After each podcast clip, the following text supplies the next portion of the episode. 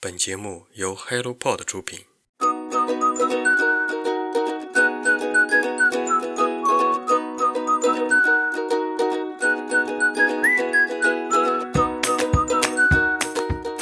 大家好，欢迎来到晨间书室，我是香菇。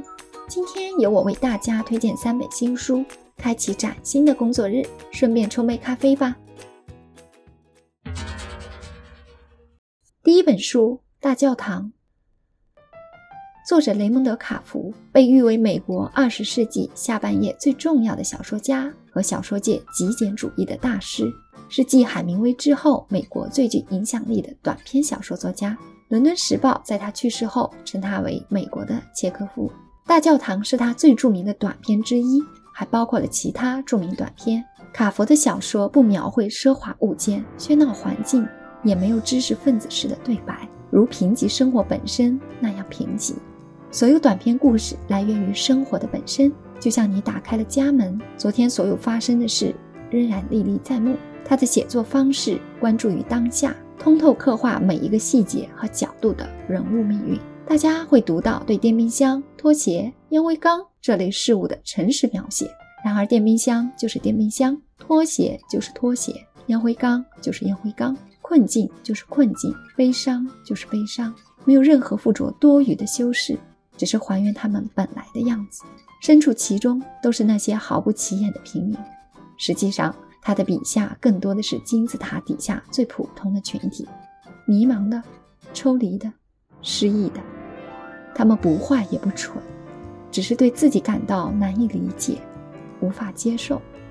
他们对生活不再有掌控。像沉溺在无法呼吸的深海里面，一件小事就能变成鱼雷，彻底摧毁他们希望的底线。这种无法言说的人生窘迫，裹挟着脆弱和无力感，会吞噬掉所有生活琐屑中的真相。他们就在停滞的生活中沉默。卡福就是用这种朴实无华，甚至有点惨淡的风格进行写作，把绝望从所有底层人手里收拢。最后留下让人心头一疼的瞬间。他的作品就是现实主义和理想主义之间那条不可跨越的鸿沟。反观现实的我们，一面得益于理想主义描绘的美好生活，一面又饱受美好生活背后的辛酸和苦楚。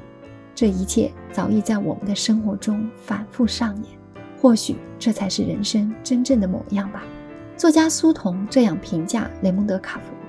我之所以喜欢雷蒙德·卡夫，完全是因为佩服他对现代普通人生活不凡的洞察力和平等细腻的观察态度，也因为他的同情心与他的文风一样毫不矫饰。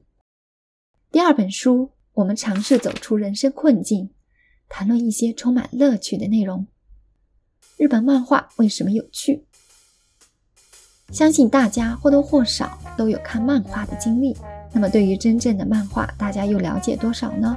通过对漫画深入实在的研究，作者夏目房之介以其敏锐的感受力和洞察力，揭示你所不知道的漫画家背后的各种故事。这是一本比较基础的日式漫画理论入门书，读起来非常轻松，任何人都可以从本书中找到自己喜欢的内容。不过，书中提醒的诸位漫画家共同点是。大多偏好昭和早中期的漫画家及漫画作品，很多作品我们如今并不耳熟能详，但是不妨碍我们去了解那个闪耀辉煌的年代，并表示我们的尊敬和怀念。本书从介绍日本漫画的发展背景和阶段开始，再到用实例和临摹详解日本漫画之所以有趣的三要素：线条、语言、格子，三个内容循序渐进，相互呼应。还补充许多配图，以方便理解。总体来说，是一本趣味性很强又不失专业性的书。建议大家带着好奇心去慢慢探索，就会寻到一些小小的启示和发现。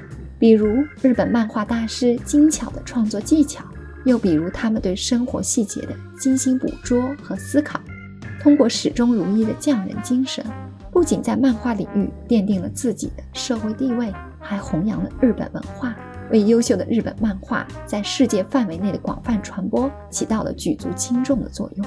一开始，漫画也是从低龄儿童着手的，经过漫画家们对漫画形象的不断改造，最终摆脱稚嫩的单调形象，成功的做到了老少皆宜。此外，夏目房之介在书中也收录了他对香港漫画产业的看法，认为香港漫画受到日本漫画的影响，但又不等同于日本漫画，逐渐形成了自己的风格和特色。第三本书，我们来认识一些优秀的女性作家，怎么样？对这个话题感兴趣吗？女性作家访谈。巴黎评论编辑部自二零一七年起推出的特辑，迄今为止已出版两集。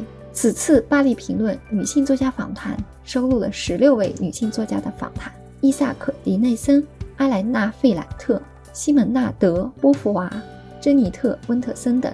很长时期以来，女性作家的身份在社会上通常被怀疑和否定。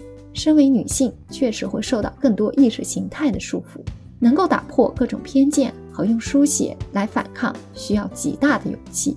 文中纳丁·格里莫说：“我从不觉得一个作家的性别很重要，只要他们干了作家该干的事。”作为巴黎评论出版史上第一个女性作家访谈特辑，本书的十六篇访谈。既是极具水准的对写作技术的探讨，又涵盖了女性作家生活中那些细微却折射性格的细节。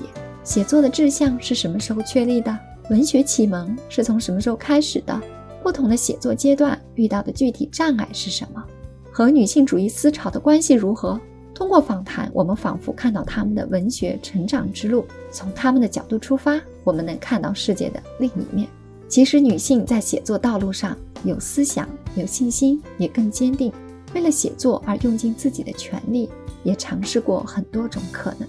同样，写作也向来不是什么轻松的事，也要承载创作者的苦痛经历与周遭世界的疏离及因此而产生的孤独感。经过深刻和解后，还原出真实的自己。